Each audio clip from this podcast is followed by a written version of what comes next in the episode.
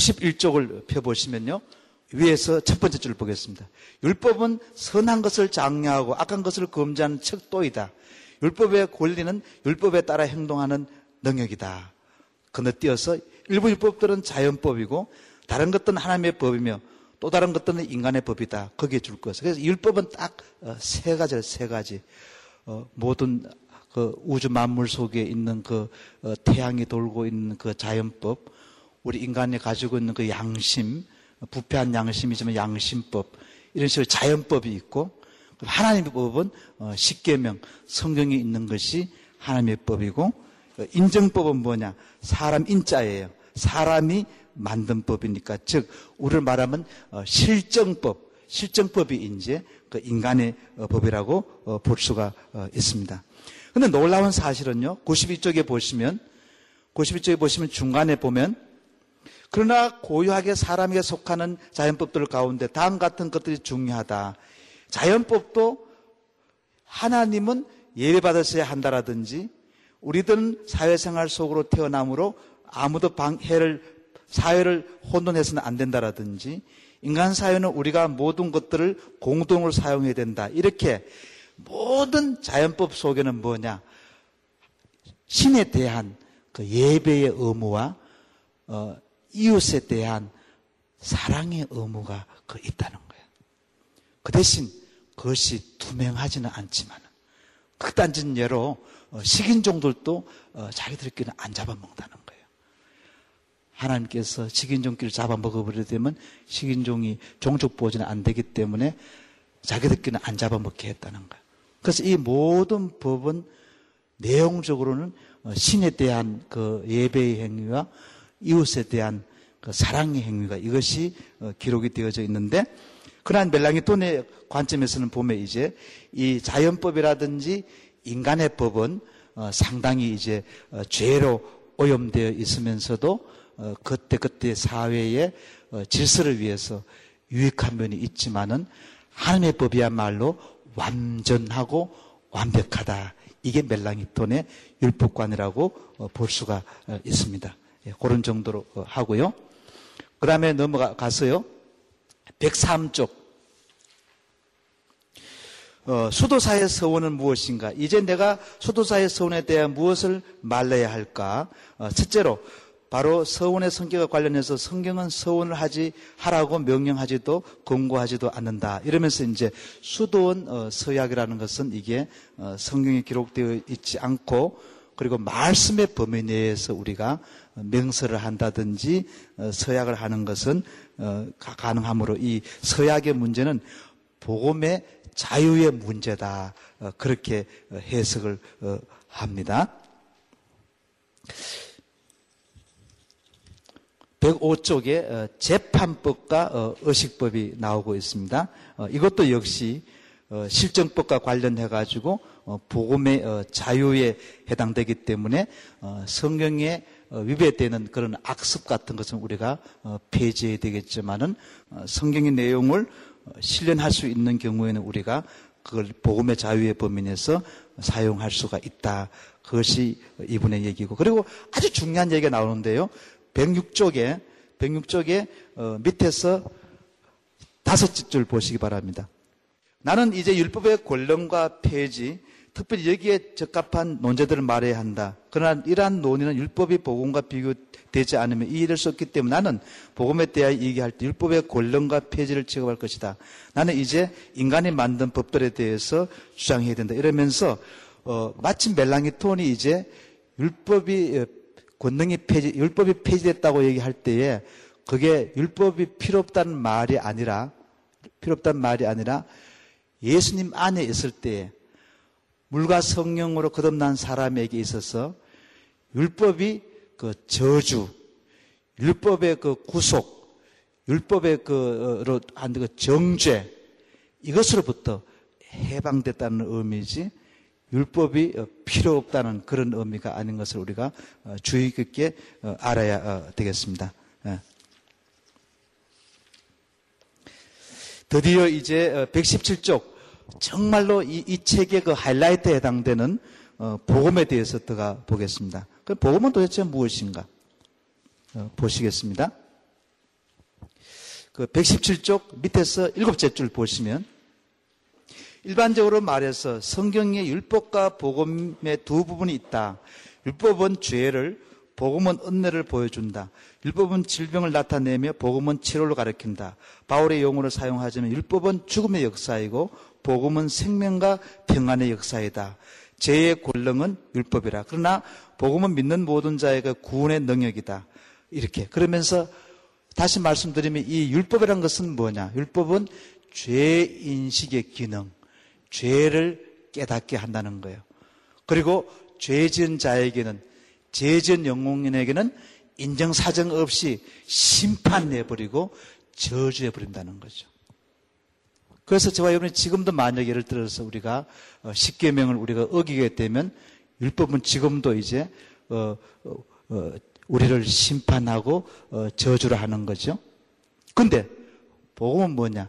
율법으로 인해서 우리가 저주 가운데 사망 가운데 있을 때에 복음은 드디어 정죄를 풀어주고 어, 죄를 사해주고 용서하는 거죠. 그래서 이 루터나 멜랑이톤에게는 율법과 복음이 굉장히 대조를 이루고 있습니다. 그래서 율법은 죄전자를 죽이고 사형 선고를 하고 어, 정죄를 하는 기능이라면 복음은 죄전자를 용서하고 어, 죄를 사해주고 어, 은혜를 주는 이 기능 이것이 바로 율법과 복음 복음은 예수님을 얘기를 합니다.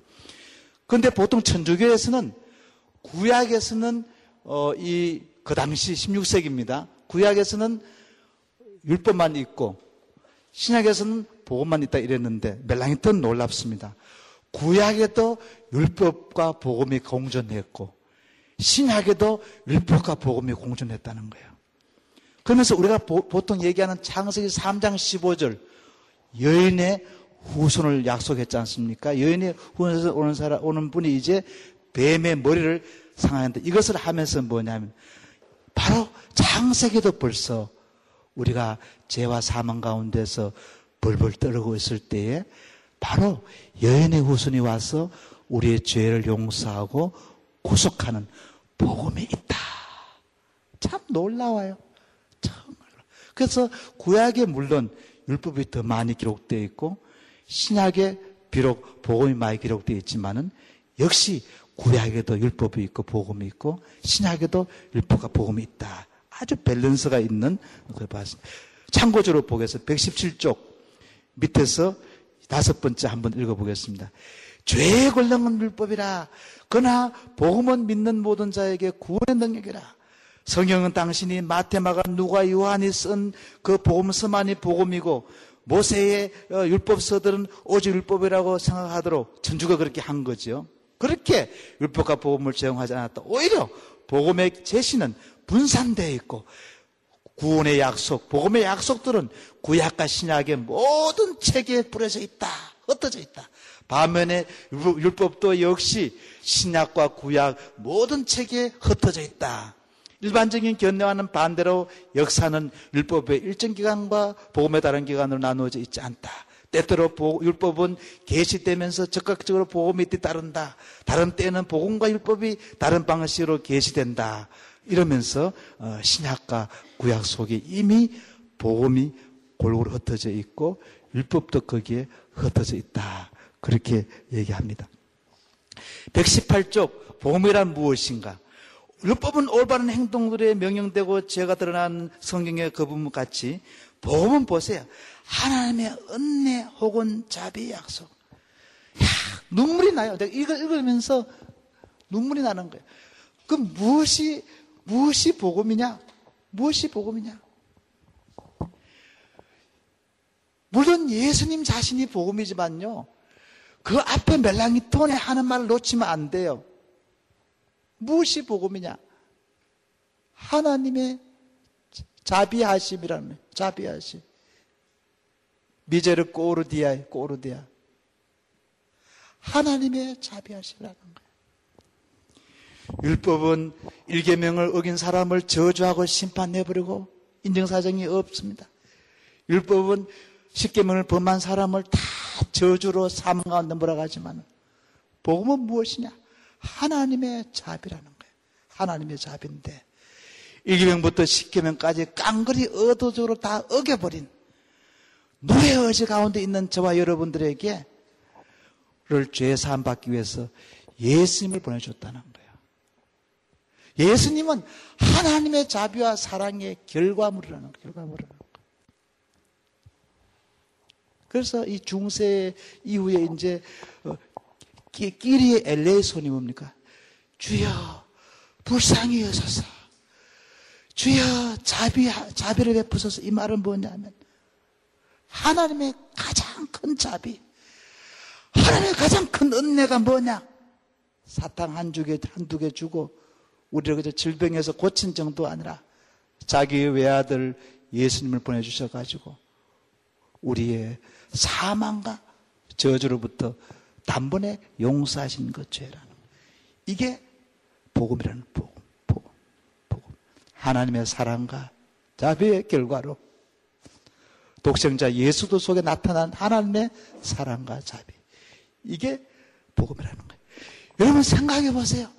전자공학으로 밥벌이 하던 그 멜랑히톤, 인문학으로 밥벌이 하던 멜랑히톤, 아소텔레스를 잘 공부하면, 플라톤을 잘 공부하면 천국의 VIP석에 있을 수 있다고 가르치던 멜랑히톤이 루터를 통해서 종교교육자가 되고 난 다음에 뭐냐? 하나님의 자비를 발견했는데 하나님의 자비가 자기의 외아들 속에 있었다는 거예요. 우리가 엄마의 뱃속에서부터 10개월 동안 예수 믿기 이전까지 끊임없이 율법의 저주와 심판을부터 지옥의 권세 속에 있는 저와 여러분에게 단번에 예수님을 믿는다는 이유로 우리의 모든 죄를 용서하신 예수 그도의 구속 사건이 이게 그 복음이라는 복음이 참 놀랍지 않습니까? 그러니까 어거스틴이 4, 5세기니까 이때부터 이제 복음이 가르진 거죠. 이때부터 천년 동안 복음이 가르진 거죠. 복음이. 그러다가 이걸 루터가 발견한 거죠. 루터는 이것저것에 기록했지만은 멜랑게톤이 처음으로 조직적으로 교의학적으로 이 책을 기록하게 되었는 거죠. 예. 처음에는 이 책을 기록할 생각이 없었어요. 강의를 했는데 그 강의를 받아선 학생이 책을 미리 출판해 버렸어요. 그게 너무너무 인기가 있어가지고 밀라니오토 다시 따듬어서 이 책을 내게 어, 되었습니다. 조금만 읽어보겠습니다. 118쪽입니다. 밑에서 넷째 줄입니다. 우리가 복음의 권능이라는 제목으로 아래에 논하고자 하는 바와 같이 그들을 격려받아 하나님을 사랑하고 찬양하며 하나님을 기뻐하고 즐거워한다. 더 나아가 그리스도는 그러한 모든 약속들의 보증이다. 그러므로 성경이 약속하는 모든 것은 예수님과 관련되어 있는데 예수님은 처음에 구약에서는 희미하게 나타나셨으나 점점점 신학에 와서는 분명하게 계시되었다. 이러면서 그 119쪽에 보시면요. 장세기 3장 15절.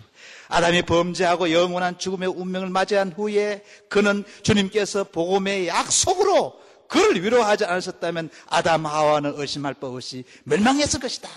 하나님께서 장세기 3장 15절에 뱀에게 이렇게 말씀하셨다. 이러면서요.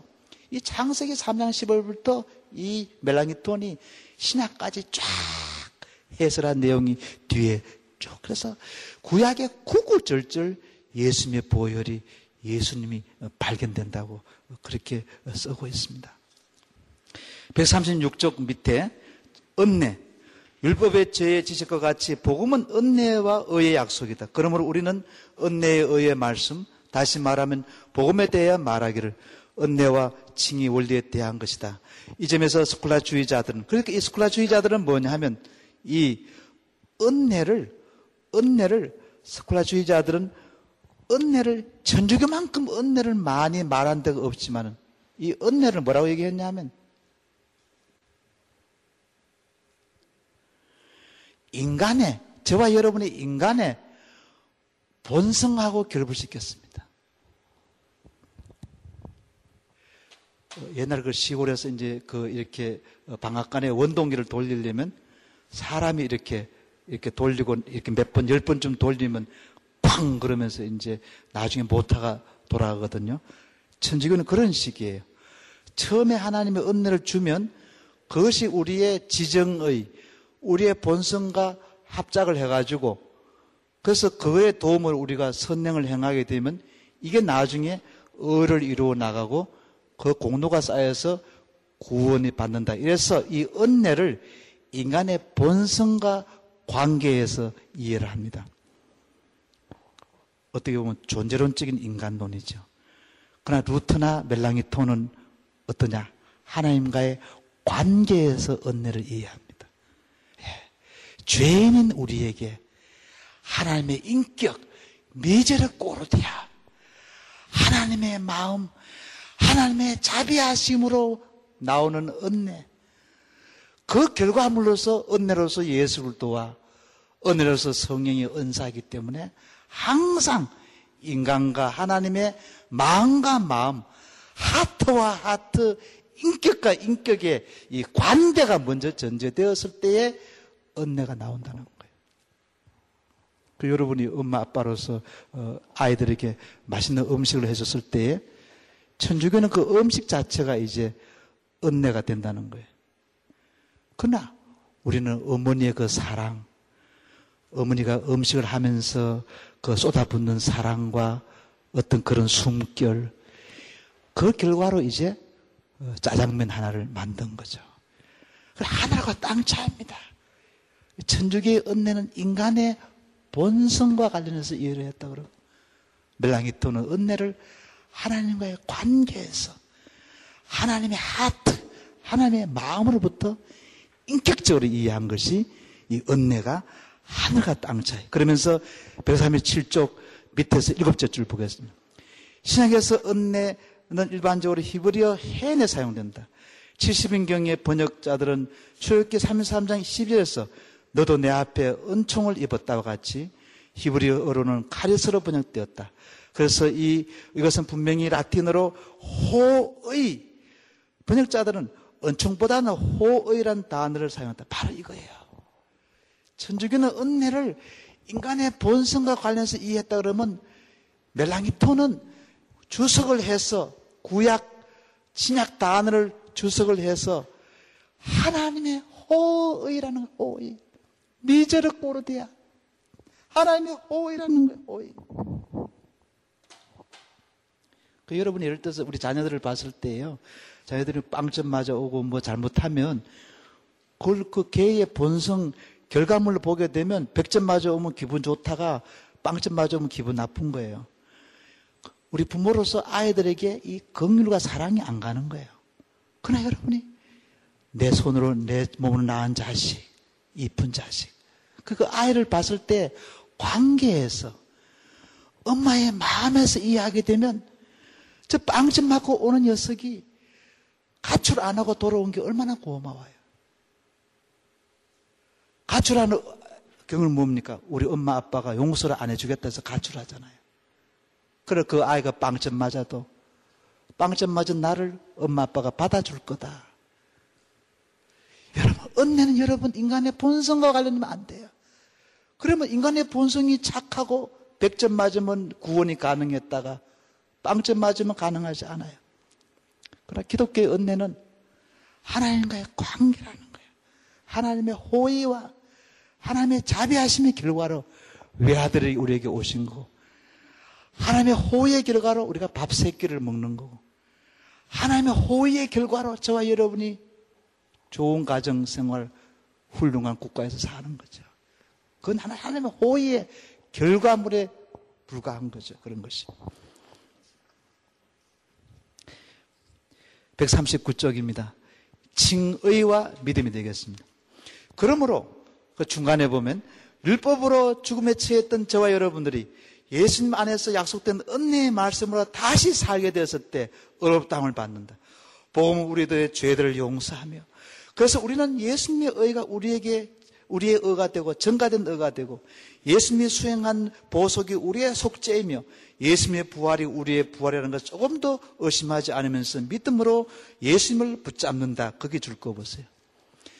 그러니까 저와 여러분들이 우리 어머니 아버지가 사랑함으로 잉태되는 그 순간부터 우리가 지금 50세, 60세 살 때까지 우리의 전 인격과 우리의 전 지정이는 제 새카만 양복보다도 더 새카만 전적으로 타락한 자유의지 가운데 있지만은 이 전체를 예수님의 보혈과 성령으로 도매금으로 우리의 죄를 용서했다라고 믿 받아들이면 우리가 하나님 보기에 어렵다는 거죠.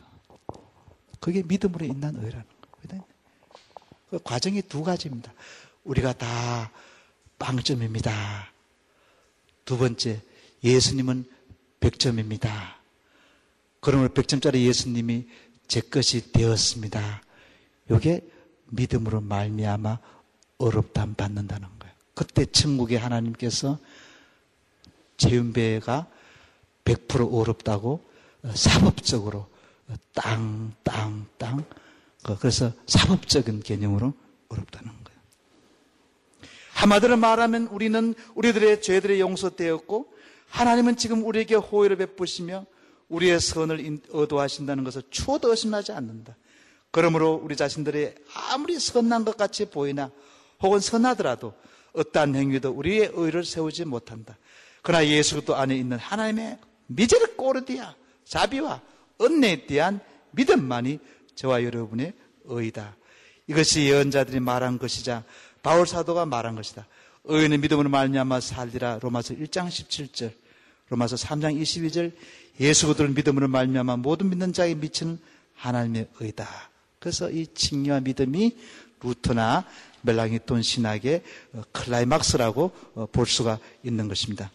그리고 143쪽에 보시면요. 밑에서 일곱째 줄입니다.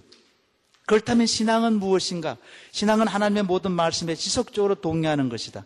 이것은 성령이 우리의 마음을 새롭게 하시고 조명하지 않는다면 일어날 수 없다. 더구나 하나님의 말씀은 율법과 부분으로 구성되어 있는데 복음이 위협들에 결합된다. 성경은 사람이 그러한 위협들을 믿는 것을 두려움이라고 하고 그가 복음 혹은 한 약속들을 신뢰하는 것이냐. 신뢰하는 것.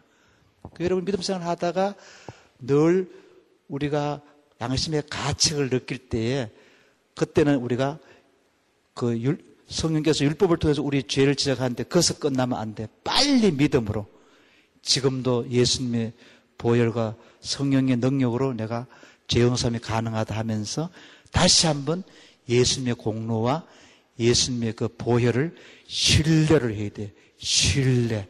그 확신을 해야 돼. 확신, 확신. 왜? 하나님의 약속들을 믿지, 믿기 때문이다. 어. 그 다음에 이제 그의 이제 결론 부분으로 어, 넘어가겠습니다. 넘어가면.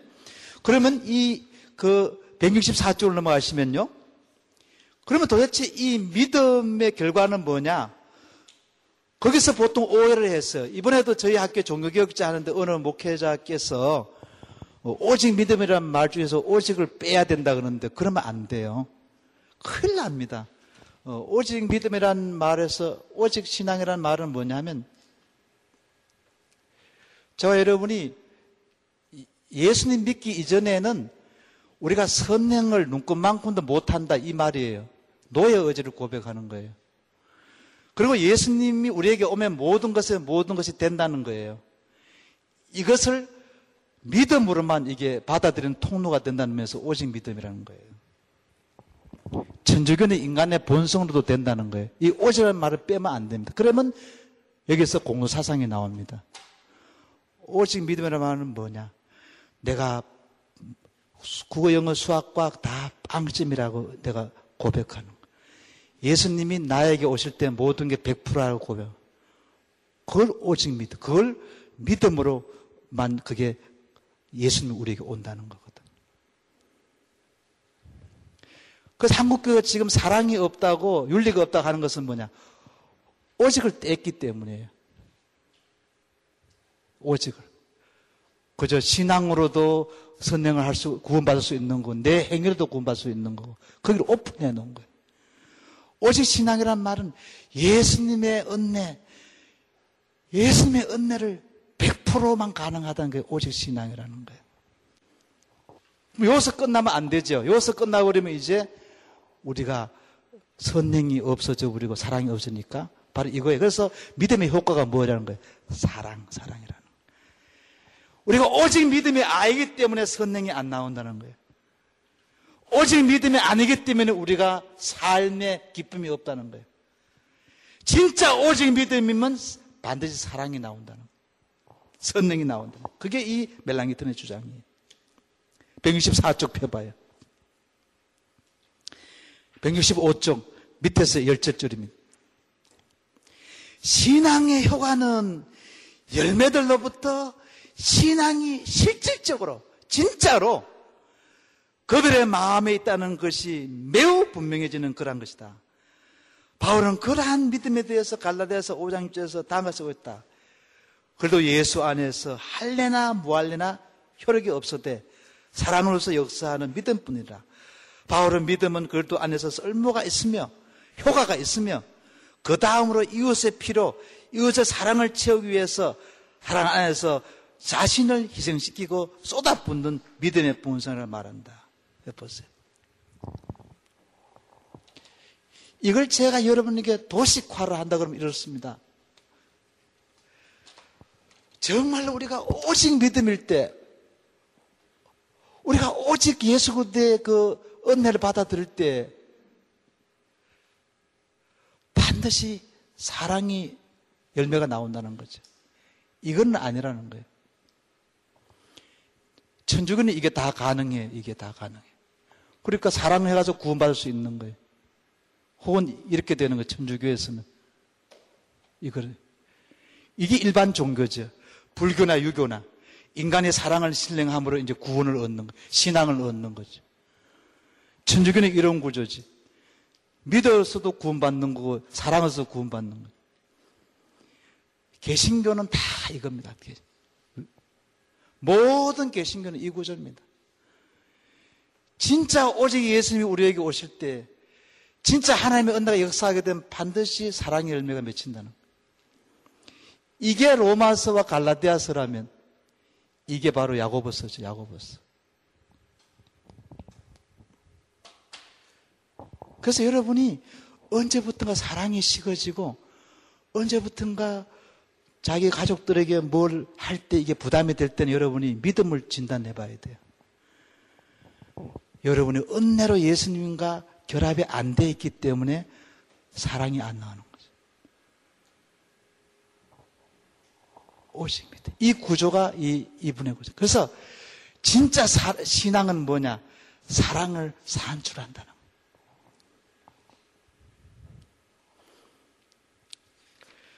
그래서 여러분 오해를 하면 안 돼. 그래서 보통 종교 개혁자들이 오직 믿음을 얘기해가지고 사랑을 약화시켰다. 그거는 후대 사람들 오해한 거고. 멜랑이토는 그렇지 않지 않습니까? 루터도 그렇지 않습니까? 칼빈도 그렇지 않습니까? 즉, 성령이 왜 우리에게 오시느냐? 왜 우리에게 믿음이 주어졌느냐? 왜 은혜가 주어졌냐? 사랑을 실천하기 위해서죠. 왜 우리가 구원받았느냐? 사랑을 실천하기 위한 거잖아요. 이 얘기를 쭉 해요. 그래서 진짜 진짜 믿음의 열매는 사랑은 사랑의 열매가 나온다. 그러면서 그 열매가 소망이라는 거. 127쪽입니다. 사랑과 소망. 위에 언급들로부터 하나님에 대한 사랑과 자비라고 부르는 이웃에 대한 사랑에 믿음 안에 근거를 가지고 있는지 명백해진다. 하나님의 자비에 대한 지식이 미제를 꼬로대야 된 지식이 우리가 하나님을 사랑하는 원인이 되며 또한 우리를 모든 피조물에게 자발적으로 복종 순종하는 원인이 되며 이것이 바로 이웃에 대한 사랑이다. 여러분 오직 믿음이 뭡니까? 하나님의 미제를 꼬로대야 대한 믿음이에요. 구체적으로 하나님의 자비가 어떻게 나타나느냐? 예수만 나타났는데 죄인인 우리를 용서하기 위해서 자기 외아들이 죽었는 하나님의 자비하심의 결과가 바로 예수 그리스도죠. 그걸 바로 믿는 저와 여러분이 어떻게 거듭난 뒤에 온 전력을 다해서 어떻게 하나님을 사랑하고 이웃을 사랑하지 않겠어요? 그래서 우리 목회하시는 분들요, 교회에서 성도들의 헌신이 약해지고 헌금 액수가 줄어지면요, 경제적인 탓도 있겠지만은 오직 믿음을 한번 점검을 해봐야 돼요. 오직 믿음의 다른 말은 뭡니까? 하나님의 자비라는 거죠. 다른 말로 하면 뭡니까? 예수 그리스도의 은혜에 대한 반성이죠. 그래서 우리가 목회 사역을 하면서 감격과 감동이 없는 경우는 이미 사랑이 식었다는 거거든요. 거기는 하나님의 자비하신가 예수도의 은총에 대해서 식어졌다는 거예요. 오직 믿음이 벌써 갈라졌다는 거예요. 대충 믿음도 된다는 거예요. 대충 하나님의 자비도 필요 없고 예수의 보혈도 대충이라는 거예요. 결과로 사랑의 열매가 나오면 자기 공로로 취하고 자기 명예를 위하여 오직 믿음에 나온 사랑이래야 이게 하나님께 영광이 나오는 겁니다. 오직 믿음에 근거한 목회 열매래야만 하나님에 대해서 영광이 되는 거예요. 여기에 공로주의가 눈꽃만큼만 더 가면 전부 다 인간이 취해버립니다.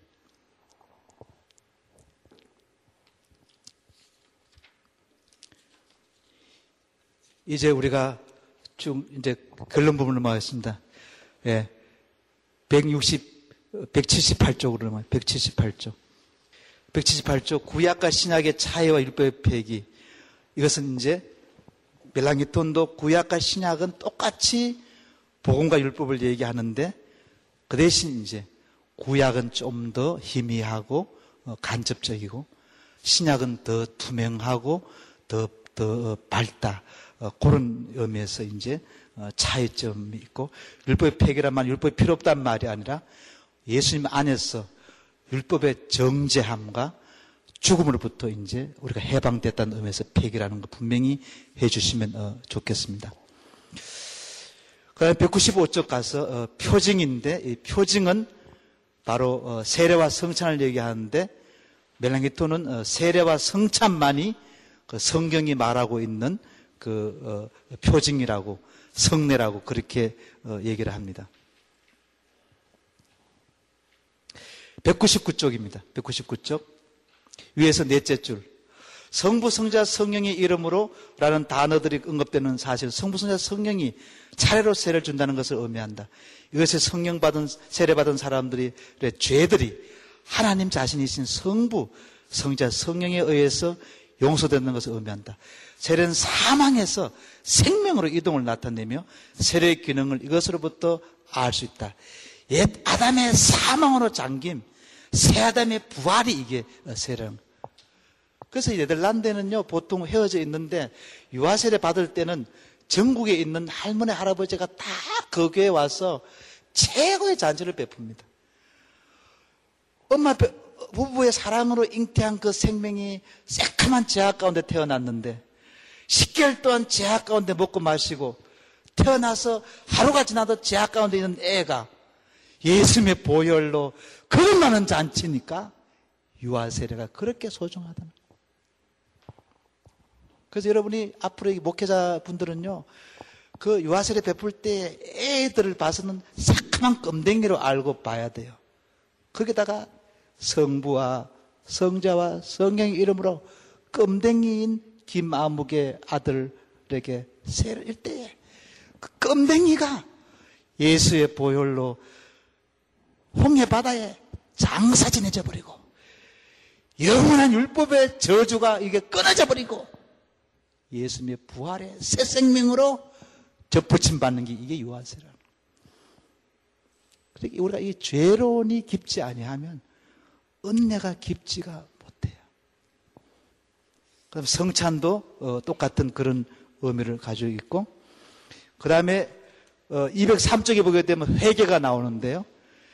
이걸 이제 고해성사가 아니고 어, 우리가 그때그때 회개라고 이렇게 어, 고해 성사를 반박하면서 회개를 성례로 어, 멜랑이 또 넣지를 어, 않습니다. 그런 얘기가 쭉 나옵니다.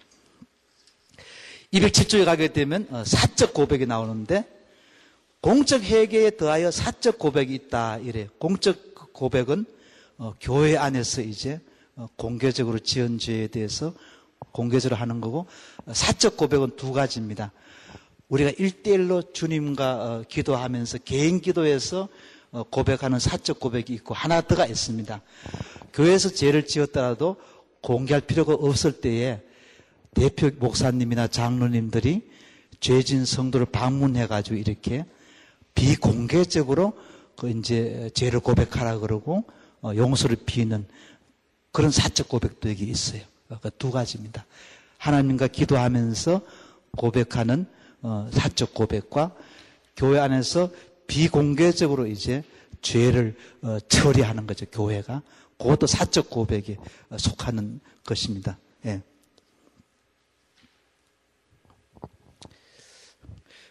210쪽입니다. 210쪽의 12, 12번째 줄입니다. 이와 마찬가지로 주님의 만찬에 참여하는 것이 어렵게 하지는 않으나 내가 위에서 말한 것 같이 신앙을 강화시킨다. 줄 것에 정확해요. 세례는 한번 세례는 뭐냐? 영혼이 거듭나는 거기 때문에 물과 성령으로 한 번만 거듭나기 때문에 세례는 한번 주지요. 제세례파 외에는. 성찬은 자주 할수록 좋은 이유가 뭡니까? 믿음을 가진 신자의 믿음의 양식이 성찬이거든요. 그 성찬은 뭐냐? 믿음의 음료와 음식이에요. 신앙의 음료가 예수님의 피고 신앙의 그 양식이 이제 이게 예수님의 떡이죠. 여러분 음식은 뭡니까? 마시는 거와 치아로 씹는 거니까. 믿음에 있는 성도가 뭡니까? 예수님의 살을 씹음으로 우리가 음식을 취하는 거고 예수의 보혈을 마심으로 영적인 음료를 취하는 거죠. 정확해요. 그래서 성찬의 목적은 믿음을 강화시키는 그 재료가 되는 거죠. 예. 아주 이 멜랑기ton 신학이 아주 깊습니다. 21살 되는 분이 이 정도로 했다는 것은 아주 그 어, 대단한 거죠. 어. 그 다음에 213쪽입니다. 213쪽.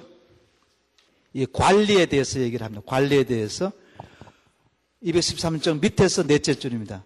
첫째 통치자들, 이명박 대통령을 비롯한 그 정부 요인 인사들이 공무원들입니다. 첫째 공무원들이 하나님을 거스르는 어떤 것을 명령한다면 그것들에 순복해서는 안 된다. 이러면서 이제 하나님 법에 일치하는 공무원들의 그 명령은 듣지만은 일치하지 않을 경우는 우리가 저항할 수 있다. 이게 이제 국가윤리입니다. 멜라니트 국가윤리. 그 다음에 마지막입니다. 마지막으로 216쪽의 어, 실족입니다. 실족. 어, 이 실족이란 말이 좀 번역이 좀 어, 굉장히 곤란해요. 어, 참고적으로 제가 이게 너무 투명하지 않아서 원문을 좀 봤습니다. 어, 원문에는 더 스칸달론입니다. 스칸달로. 스캔들이죠, 스캔들. 스캔들이죠, 스캔들. 뭐 스캔들, 스캔들이 나쁘다 좋다 이런 말이 아니라 기독교 윤리에서 이제 윤리에서 어, 그리스도인의 그 자유의 문제입니다. 자유의 문제. 가령 우리가 어, 기도가 본질이라면 이제 어, 통성 기도가 좋으냐, 침묵 기도가 좋으냐 할 때에 그런 건 하나의 기독교인의 그 자유라는 거죠. 그 대신 이걸 사용할 때에 이제 그 절제를 하라는 절제를 하면서 그 지금 분위기가 지금 통성기도 분위기라면 우리가 또 통성기도를 따라가고 지금 무상기도 분위기인데 와서 그냥 주야! 주야! 이렇게 하면 이게 스칸달론이라는 거예요. 네. 그래서 이, 이 말은 뭐냐면 기독교인들이 어, 자유에 해당되는 부분들은 어, 사용을 하되 성령의 열매인 절제, 절제의 관점에서 어, 이웃 사람들을 남을 그 배려하면서 사용을 해야 상대편들이 실족하지 않는다. 어, 그런 의미, 의미. 그래서 실족하지. 그래서 우리가 특히 믿음이 약한 사람들이라든지 어, 그런 분들에게 우리가 내가 마음대로 어, 뭐 이렇게 제사 음식을 먹을 수도 있지만은 그분들이 이제 실족할 경우에는 안 되니까 기독교의 자유를 성령의 열매인 절제의 관점에서 이걸 사용하라. 그렇게 얘기를 합니다. 온 세상을 위한 복음의 통로 CGM TV 원본 원본이 그 기록되어 있는 것이 있는데 이게 지금 그 토무스 앙글리카누스 해가지고 그 마지막 영국에서 앙글리칸이니까 영국에서 어, 부처가 그 마지막 생활을 했기 때문에 어, 거기서 출판이 된 전집이라 해서 어, 이게 나왔거든요. 이걸 실제 그 1950년 원본인데 이걸 제가 다 일일이 복사를 해가지고 그 온 거예요. 그래서 한번 혹시나 16세기 책이 어떤 건지 보고 싶으면 한번 이렇게 돌려서 한번 보시기 바랍니다. 이게 그런 영광을 좀 드릴게요. 드리고 그리고 이 작품은 이제 그 부처가 쫓겨나가지고 이제 그 영국에 가가지고 있다가 돌아가셨지요. 그러나 그 부인이, 부처 그 부인이 이제 부처의 원고를 고이고이 챙겨서 배를 타고 한 달 만에 다시 바젤에 와가지고 이것이 출판이 되었어요. 그런 걸 보면 그 목회자 사모들의 역할이 엄청 큰 거죠. 만약 그 목회자 사모 부처의 부인이 그 원고를 안 챙겼으면 어, 오늘날까지 이게 그 오지를 그 않아요. 그때 제가 이걸 읽으면서 그 부처 부인이 자기 남편하고 같이 갔다가 캠브리지에다가 파묻어 놓고 혼자 다시 독일로 스트라스부르크 영국, 어, 프랑스 돌아왔을 때에 그 원고는 그 챙겨가지고 와서 이제 출판사에다가 어, 넘긴 그런 어, 실제적인 역사적인 열이 어, 있습니다. 쭉 건너뛰었어요. 218쪽 넘어갑니다. 다 제목이 라틴어니까 어, 더 레고노 어, 크리스티. 어, 이제 라틴어로서 이제 이게 주격이지만은 이제 형용사가 되니까 그리스도의 어, 왕국에 관하여 그래서 이걸 이제 그리스도 어, 왕국론으로 어, 번역했습니다. 그리고 여호와 증인 같은 경우에 이제 왕국이란 말이 한, 우리나라에는 조금 부정적으로 들려가지고 그냥 글도의 나라라고 하려다가 너무 이름이 길어서 이제 어, 여러 가지 출판사하고 제가 대화하는 중에 그냥 왕국론으로 어, 그렇게 번역을 했어요. 글도 어, 왕국론 되겠습니다. 그리고 이 부처는 원래 독일 이름이 비유티제트 ER 이것을 라틴어로 이제 부체루스 부채로스로 이렇게 해가지고 이제 부처가 어, 된 건데 예, 라틴은 이거는 부서가 맞겠지만은 원어가 이제 처기 때문에 그래서 부처라고 했습니다. 어, 불구사 부처하고 구별이 안 되는데도 불구하고 굉장히 고민을 많이 하다가 어, 원어에 가깝게 하기 위해서 이제 부처로 그렇게 해서 그래서 국내 어떤 학자들은 부서로 하는데 어, 그런 경우는 좀 아마 부처하고 오해가 안 되기 위해서 했다고 볼 수가 어, 있겠죠. 예. 220쪽 어, 한번 보시면요. 이제 보시면, 어, 220쪽에 그 1, 그래도 왕국의 저자 말틴 부처 좀 보겠습니다. 말틴 부처는 1923년부터 25년간 지속적으로 스타스부르그와 남부 독일 종교개혁 가장 유명한 지도자였습니다. 그리고 이 당시는 이 스트라스부르그라는 도시가 지금 이렇게 라인강이 있으면요. 여기 지금 어, 몽블랑이 있고 어, 라인강 제일 상류가 몽블랑이라 그러면 있으면 여기가 지금 스타스부르그가 있습니다. 여기가. 어, 이 당시는 이게 남부 독일 땅이었습니다. 남부 독일 땅. 근데 그 당시에 이 독일의 칼 오세하고 그 다음에 이 프랑스의 프랑스와 어, 프랑스와 어, 프랑스와 일세하고 싸움을 해가지고 이게 이제 어, 지금은 그때부터 프랑스 땅이 되었습니다. 그래서 스타스부르크에 가게 되면 여기에 어, 가면 16세기 이전의 그 건축 구조는 남부 독일 건축 구조입니다. 그 16세기 이후에는 프랑스풍이 있습니다. 여기가 바로 알퐁소 도테가 썼는 마지막 수업이 나온 그 배경이에요. 그 조금 전까지만 해도 독일어를 공부를 했는데 이게 프랑스 땅이 되어져 버리니까 자기 모국어를 못 배웠잖아요. 그래서 국어에 대한 소중함으로 노래하는 그게 이, 이 배경이에요. 그 여기는 아주 아름다운 곳이고 알버트 슈바이처를 비롯해 가지고 위대한 영성 운동가들이 여기에 다 그 어, 태어났어요. 아주 아름다운 도시요. 그리고 다음에 이제 조금 전만 해도 이제 이게 루터 루터교였는데 루터교 개신교였다가 천주교가 되니까 프랑스에서 스트라스부르만은 국립대학의 개신교 국립대학과 신교 국립대학에 같이 공존합니다. 신과도 개신교 신과대학 우리 그 이수영 목사님 여기서 박사학위 받아왔죠. 천주교 신과대학이 있고 그리고 우리가 그 떼제 공동체 떼제 공동체 떼제 공동체 있지 않습니까? 떼제 공동체 그 로제 로제 그 신부님이 왜 이걸 만들었냐? 그 아버지는 천주교고 그 어머니는 그 개신교에서 맨날 싸우니까 그걸 화해하기 위해서 개신교와 천주교의 어, 공통적인 요소를 가지고 있는 수도원이 이게 오늘날의 떼제 공동체. 왜 이 얘기를 드리냐면 그래서 이 스트라스부르크는 그 당시에 그 남부 독일 어, 지역이었고 또 부처의 고향이 스트라스부르크였고 어, 그래서 일부 사람들은 이제 독일의 종교교육자로 분류하지만은 이분이 나중에 칼빈에게 칼빈 나중에 쫓겨나가지고 스타스부르크에서 3년 동안 목회하게 되었어요. 이때 부처가 이제 칼빈을 초청함으로 칼빈보다 18세 나이가 많은 분이지만은 이분의 모든 사상을 나중에 칼빈이 어, 종합을 해가지고 어, 장로교가 된 거예요. 그래서 칼빈이 유명해지다 보니까 부처가 오히려 묻혀버렸어요. 그래서 이 어, 장로계 유명한 그 이제 그 사중직 목사, 교사, 장로, 집사 이것도 부처가 만든 겁니다. 그리고 또 장로계 교회 표지, 말씀 선포, 성례전 집례, 칠리 시행 이것도 전부 다가 부처가 만든 거예요. 어.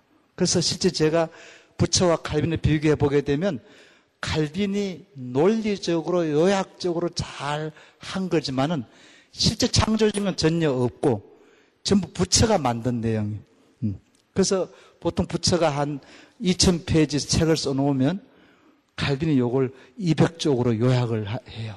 아주 그 탁월한 어, 그런 의미에서 어, 오히려 또 반대로 이제 똑똑한 제자를 뒀기 때문에 칼빈이 유명해짐으로 말미암아서 선배인 어, 부처는 안 알려졌지만은 실제 부처 사상이 칼빈을 통해서 알려진 케이스죠. 또 앞에서 공부한 경우는 뭡니까? 루터의 사상을 요약한 사람이 멜랑이톤인데 멜랑이톤이 안 유명하다 보니까 오히려 어, 선배가 유명해져 버린 거고 이 케이스는 반대예요. 어, 부, 갈빈이 유명하다 보니까 선배 부처가 오히려 유명해지지가 않았는 그런 어, 케이스라서 결국은 이 부처는 어, 작품이 결국은 남부 독일어로 썼고 그다음에 이제 그 당시 공용어인 어, 라틴어로 이제 어, 글을 썼는 거라고 어, 볼 수가 있는 어, 것입니다. 예. 그래서 223쪽에 보시면 그런데 문제는 뭐냐 면 보세요. 문제는 이게 지금 이렇게 되었는데 나중에 이제 이게 지금 전, 우리가 알다시피 중세 16세기는 뭐냐? 임금이 개신교면 백성도 개신교 신앙을 가져야 되는 거고 임금이 천주교면 천주교 신앙을 가져야 되는 거니까 드디어 이 땅이 이제 천주교로 넘어가 버린 거니까 이게 천주교 신앙을 안 믿으면 다 쫓겨나는 거죠. 그래서 부처가 1548년도, 49년도에 이제 천주교를 선택을 안 하면 순교를 당하니까 49년도에 23년간 목회하던 스트라스부르크 자기 고향인 스트라스부르크를 이제 등지고 이제 망명을 가야 되는 거예요. 그래서 망명을 와달라고 사방에 왔는데 결국 이제 영국으로 영국으로 어, 망명을 가게 됩니다. 그 영국 망명에 가서 우리가 잘 아는 웨스트민스터 신앙 고백이라든지 39개조 기도문이라든지 이거 전부 다가 이제 부처가 영향력을 미치고 이 책은 에드워드 6세 그 어린 에드워드 6세 왕에게 가서 왕립대학 교수가 되면서 신세를 하도 많이 졌기 때문에 그에 대한 이제 보답으로 이 책을 써서 에드워드 왕의 6세에게 헌정한 책이 어, 이 책이에요. 음. 그러나 영국에 가서 2년 정도 있다가 이제 하나님의 부름을 어, 받게 어, 되는 거죠.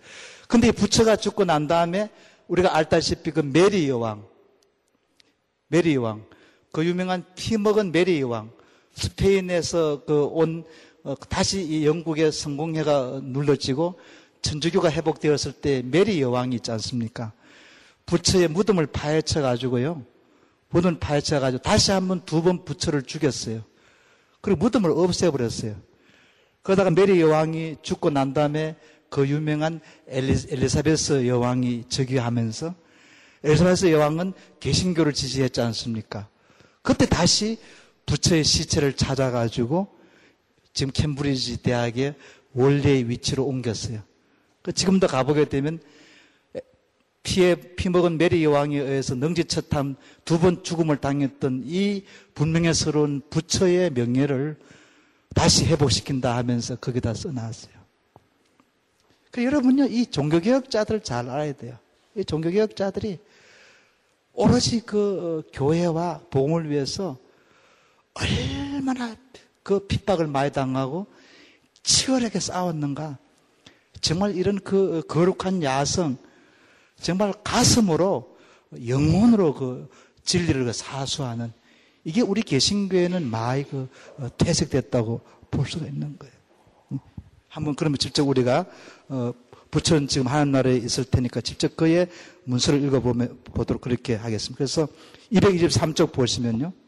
보세요. 로마 황제 찰스 5세가 주말 칼텐 전쟁에서 독일 개신교들의 승리한 후에 황제가 그들에게 강요했던 인테림 하의 조항을 거부하라고 부처에게 촉구했기 때문에 바로 이 얘기죠. 그러니까 이제 너 지금 천주교로 천주교를 믿으면 스타스부르크에 목회할 수 있지만은 천주교를 안 믿으면 너 죽여버린다. 인테림 그 화의의 조항들을 거부하라고 부처가 촉구하기 때문에 마틴 부처는 사스부르크에서 교회의 총감독으로서 어, 지위를 포기하도록 강요당하여 당시에 그의 조국으로부터 추방당한 상태였습니다. 그는 1949년 4월 영국의 크랜버 대주교의 초청으로 영국에 가게 되었습니다. 그의 가을에 그는 캠브리지 대학교에서 신학부의 험지 왕립대학 교수로 임명받았습니다. 어, 심한 질병과 영국에 적응하는 과정에서 겪은 상당한 어려움 때문에 그는 1950 50년 초기까지 교수로서 임무를 수행하지 못해서 그는 후에 에베소서 강의를 하였고 줄 것이에요. 너무 놀라운 것은요, 이 말틴 부처가 1527년도에 이미 에베소서 주석을 썼어요. 그리고 칼빈이 1954년경에 에베소서 주석을 썼습니다. 그래서 이 장로교회는요, 장로교회, 이 개혁교회는 있지 않습니까? 처음과 마지막까지 중요하게 여기는 것이 이 교회예요, 교회.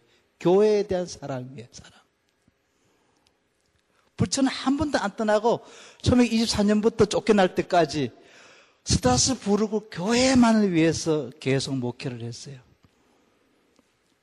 그래서 마지막에 영국에 이제 죽음을 앞두고도 뭐냐 에베소스를 강요하다가 하나님 부름을 받았어요. 그리고 자기 제자 칼빈이 1954년도 에베소 주석 쓸 때에 자기의 주석을 뺏겨서 썼는데 여기서 또 칼빈이 굉장히 더 어, 정보를 한 거죠.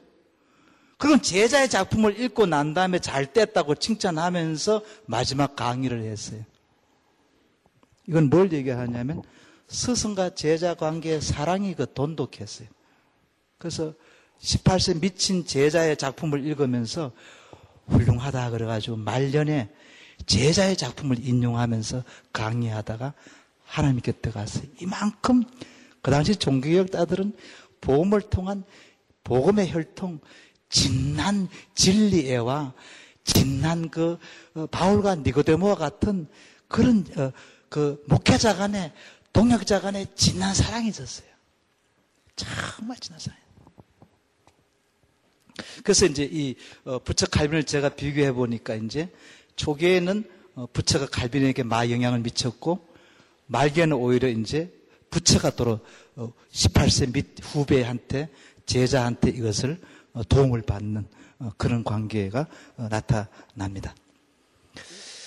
부처 글도 왕국론의 작품을 언제 스스로 했는지는 알려지지 않았습니다. 그는 개신교 종교개혁자로서 자신의 확신과 경험들을 반영한 논문을 영국에서 받았던 그 환영에 보답하여서 신년 선물로 에드워드 6세 왕에게 드릴 것을 제안했던 영국의 친구들과 후원자의 요청을 받아들여서 이 책을 쓰게 되어서 1150년 10월 21일에 완성된 책을 어린 나이에 이것을 이제 어린 왕에게 헌정하게 되었다는 것입니다.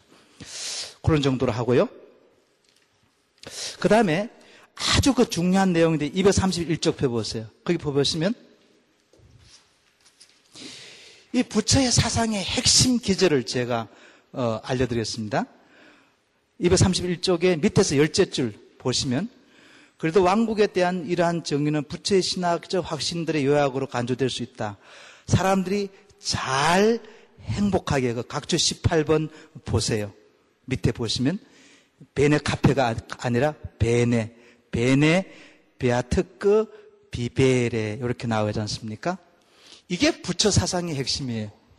이 바로 우리가 얘기하면 바로 이제 경건하게 경건하게 복되게 종교적인 용어예요. 요거는 우리가 알다시피 이제 어, 혹은 이제 어, 좋게 배에 좋게 well 어, 이것도 이제 어, 복되게 복되게 어, 복되게 그러니까 부처의 사상은 뭐냐면 이 땅에서 이 땅에서 영혼욕이 우리의 가정 생활, 우리의 직장 생활, 우리의 사회 생활, 북한 이, 세, 이 세계에서 이 생에서 이 생에서 잘 사는 거죠. 잘. 그리고 드디어 어, 저생에서 저생에서도 복되게 복되게 이게 합해져 있어요. 그래서 한 가지 예를 들면 이렇습니다. 부처 같은 한 가지 예를 들면요. 부처 같은 경우에는 이 땅에서 잘 어린 아이부터 어른까지 대통령부터 백성까지 신분 지위할 것 없이 다 잘 먹고 잘 살고 다 천국에 가서 복되게 살기 위한 것이 자기 신학과 그리스도의 왕국이라는 거예요.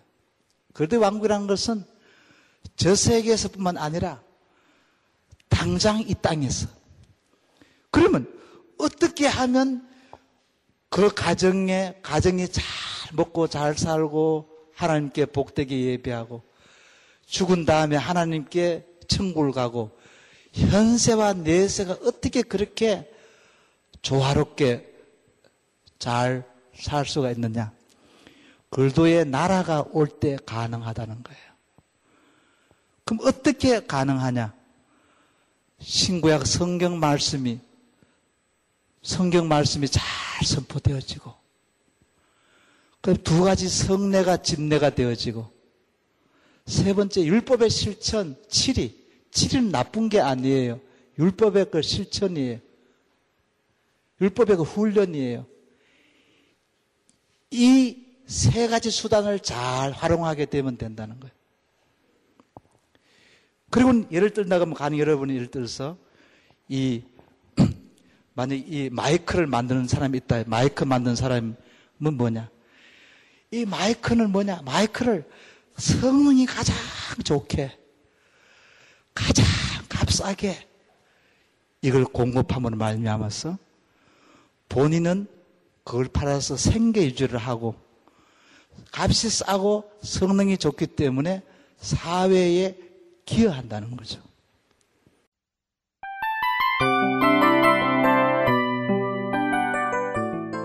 이 프로그램은 청취자 여러분의 소중한 후원으로 제작됩니다.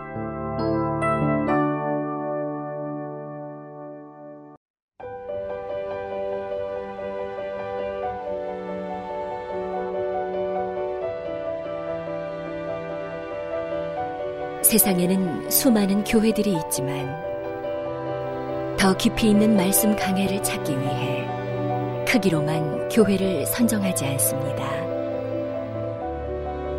보다 좋은 영적 콘텐츠를 더 많이 나누기 위해 방송비를 받지 않습니다. 1년 365일 복음만 전하고 싶어서 우리는 광고를 하지 않습니다. 온누리의 복음을 땅끝까지 CGN TV와 함께 땅끝 성교사가 되주세요